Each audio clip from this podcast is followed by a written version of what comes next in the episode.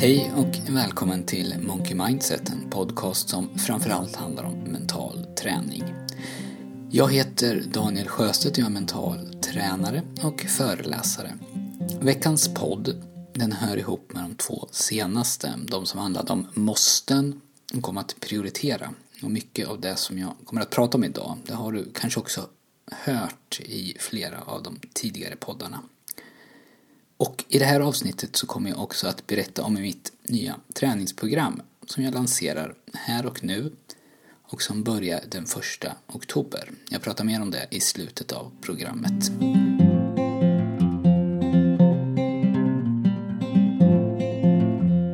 Vad jag tänkte börja prata om idag det är ett enkelt uttryck som när man hör det är helt självklart men som många av oss, inklusive jag, inte förstår. Åtminstone så verkar det inte så när man tittar på hur vi agerar. Och det här det gäller verkligen inte bara personer utan det kan också appliceras precis lika bra på organisationer. Och uttrycket som jag pratar om det är följande. Att om du gör som du alltid har gjort så kommer du att få samma sak som du alltid har fått. När jag kollar på nätet så finns det olika bud om vem som har myntat det och egentligen spelar det förstås ingen roll. Huvudsaken är budskapet. Och det finns ett annat talesätt som ligger nära det här och det talesättet är att galenskap kan definieras som att göra samma sak gång på gång men förvänta sig annorlunda resultat. Bägge de här uttrycken, eller visdomsorden, eller vad man nu vill kalla dem, säger egentligen samma sak. Och det är att om du vill få till stånd förändring så behöver du sannolikt göra saker och ting annorlunda mot vad du hittills har gjort. Och speciellt sant är det här om vi om och om igen försökt att förändra någonting eller lösa ett problem som vi upplever att vi har men inte fått det att fungera. Att fortsätta försöka med samma lösning och hoppas att det just den här gången ska fungera, det är inte realistiskt. Jag kan se det här beteendet precis överallt och skulle du få inblick i mitt liv under några dagar så skulle du sannolikt också hitta en massa exempel på hur jag faller in i den här fällan bara att det ligger så nära mig att jag själv inte ser det. Och det bästa tillägga här är att jag inte pratar om att man ska ge upp bara för att man inte får omedelbara resultat. Men om det man gör inte funkar så har det troligtvis ingen effekt att försöka samma sak igen. För att ge ett snabbt exempel som jag tror att många känner igen sig i. Man kommer hem från jobbet och är så trött att man helt enkelt inte orkar tänka på middagen. Det är så mycket annat som måste göras. Så man kanske oftare än man egentligen vill äter skräpmat. Eller så har du massor av vardagssysslor som väntar när helgen kommer. Egentligen så vill du bara ta det lugnt men under veckorna, åtminstone under den här veckan, så har sysslorna lagt sig på hög och nu upplever du att du inte har något annat val än att lägga lördagen och halva söndagen på det som kom efter från förra veckan och det som behöver planeras inför nästa vecka. Och så har helgen gått. Och trots att du kanske intalar dig själv att just den här veckan har varit extra jobbig med de här speciella grejerna som har hänt på jobbet så är det alltid något. Om det inte är jobbet så är det kanske barnen eller vinterkräksjukan eller den där släktträffen som man inte har hjärta att skippa. Alla veckor, de kanske inte är exakt likadana men det som är lika det är att de alltid är tuffa, att de alltid kör slut på dig. De alltid får rätt att skjuta upp vissa saker till helgen. Och om du hoppas på att det i framtiden ska kunna lugna ner sig lite eller om du kalkylerar att allt kommer att lösa sig bara du eller någon annan skärper till sig så har du nog fallit i den här fällan att göra samma sak gång på gång men förvänta dig olika resultat. För som jag tror jag har sagt flera gånger tidigare så kommer det troligtvis inte att lugna ner sig om inte du på något sätt lugnar ner det se till att det lugnar ner sig. Och vad du gör när du kalkylerar med att du nästa vecka äntligen ska skärpa till dig det är ju att du förutsätter att ditt framtida jag kommer att vara en bättre version av dig än vad ditt nuvarande jag är. Du lägger det här problemet i knät på ditt framtida jag och hoppas att han eller hon ska ha energin eller viljestyrkan att lösa det.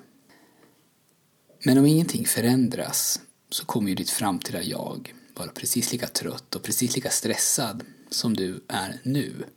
Och det här beteendet som du vill komma bort från eller mildra, det kommer återupprepas gång på gång.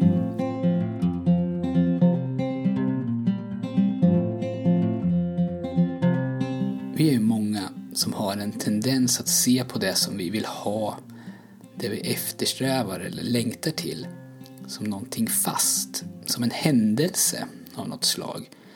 Och då spelar det ingen roll om det handlar om att bli lycklig eller få bättre hälsa eller bättre ekonomi eller bättre relationer. Vi ser på det här som att det en vacker dag har hänt. Att vi har nått fram. Nästan som att vi vaknar en morgon och så är vi där. I avsnittet som handlade om minimalism så nämnde jag begreppet lyckohorisont. Och det är när man hela tiden tänker att lyckan kommer att komma till mig bara jag får det där nya jobbet eller bara jag har x antal kronor på banken eller bara jag gifter mig eller blir förälder eller tar examen till exempel. Men när man når dit så har det här målsnöret flyttats. Då krävs det plötsligt en befordran till, eller lite mer pengar, eller att barnen blir lite äldre och sover på nätterna. Lyckan finns alltid där framme i horisonten, men när jag når dit så har ju horisonten flyttat sig. Jag är aldrig här och nu, utan längtar på någon nivå åtminstone, alltid bort. Och lycka, det är ett svårt begrepp, kanske ett dumt ord att använda här, för det är så himla laddat. För det är kanske bara så att vad jag vill, det är att normaltillståndet för en vanlig torsdagkväll, det är att jag är pigg och glad. Och att jag vill kunna känna mig ledig och fri på helgerna åtminstone de flesta helgerna. Och att det skulle göra en enorm skillnad i min upplevda livskvalitet. Och förändring eller utveckling, det sker ju inte i regel i de här stora stegen som jag pratade om nyss. Att vi plötsligt en dag märker att vi nått fram. Utan snarare så kommer det gradvis. Vi har inte dålig självkänsla på måndagen och sen bra på tisdagen. Utan det här kommer smygande. Och vad som skapar de här förändringarna, det är våra tankar och våra handlingar. Våra dagliga tankar och handlingar. Och om du lyckas att skapa en vardag eller en arbetssituation där du mår bra och känner dig tillfreds så betyder ju det att ditt liv är bra. För det är ju det som är livet. Alla dessa dagar som bara kom och gick inte visste jag att det var livet, som poeten Stig Johansson sa. Men om vi gång på gång slår huvudet in i samma stenmur i väntan på att det någonstans där i framtiden finns en lösning eller att det ska lösa sig av sig självt, så kommer ju det att vara livet.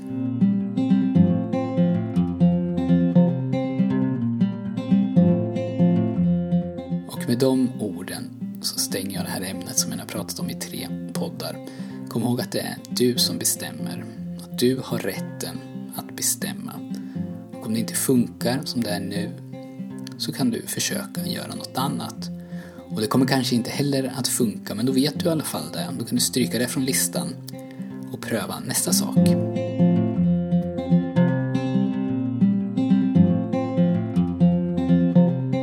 Till sist så tänkte jag prata om någonting som jag är väldigt taggad över att få presentera. Under de här månaderna som podden har pågått så har jag fått frågor om det inte finns mer än de här fyra banden som jag har i min app. Och många har också velat ha det bättre strukturerat än vad jag har lyckats leverera. Med de här ljudfilerna på ett ställe och övningarna och annat spridda lite varstans i poddarna. Så under en tid så har jag jobbat med det och nu har jag gjort ett program, ett program för mental träning. Jag kallar det för Monkey Mindset Plus och det är ett träningsprogram som löper under 16 veckor. Det innehåller ett band per vecka, alltså 16 ljudfiler totalt, plus övningar och uppgifter. Och du tränar på egen hand i det här programmet. Och min ambition och övertygelse är att när du har gjort klart det så kommer du dels att uppleva att många delar av ditt liv har förändrats till det bättre. Och du kommer också att ha fått en ökad förståelse för såväl dig själv som för grunderna i mental träning. Och då kan du själv, om du vill, planera och skräddarsy din framtida träning utifrån dina egna specifika behov. Och du har ju också förstås kvar allt material när programmet är slut. Så om du vill så kan du också använda hela eller delar av det om och om igen. Det som är viktigt för dig att veta om du är intresserad det är att programmet börjar den 1 oktober. Och det pågår sedan under 16 veckor och jag har gjort ett dag för dag schema att följa. Så den 1 oktober så stänger jag det alltså. Då tar jag inte emot fler deltagare. Och jag gör det här för att det är första gången jag kör det. Och jag vill ha med alla. Jag vill att de flesta jobbar med samma saker när det kommer in frågor och feedback.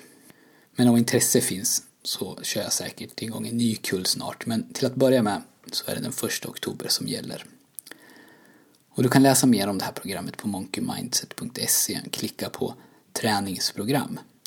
Och du är förstås också välkommen att mejla mig med frågor.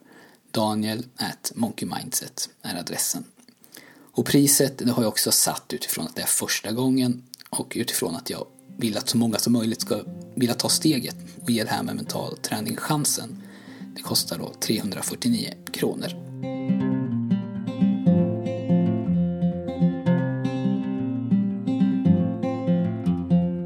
Det var allt för den här gången. Tack för alla mejl, tack för recensionerna på iTunes och fortsätt gärna att både mejla och recensera. Och om du vill, du inte känner att du behöver de här 16 veckorna men ändå är nyfiken på mental träning så kan du få det som du behöver för att komma igång av mig och det kostar ingenting.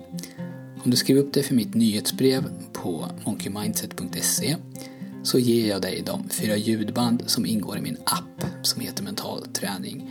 Och ljudfilerna heter Slappna av, Gå djupare, Självkänsla och Målbilder. Tack så mycket för att du har lyssnat. Vi hörs snart igen.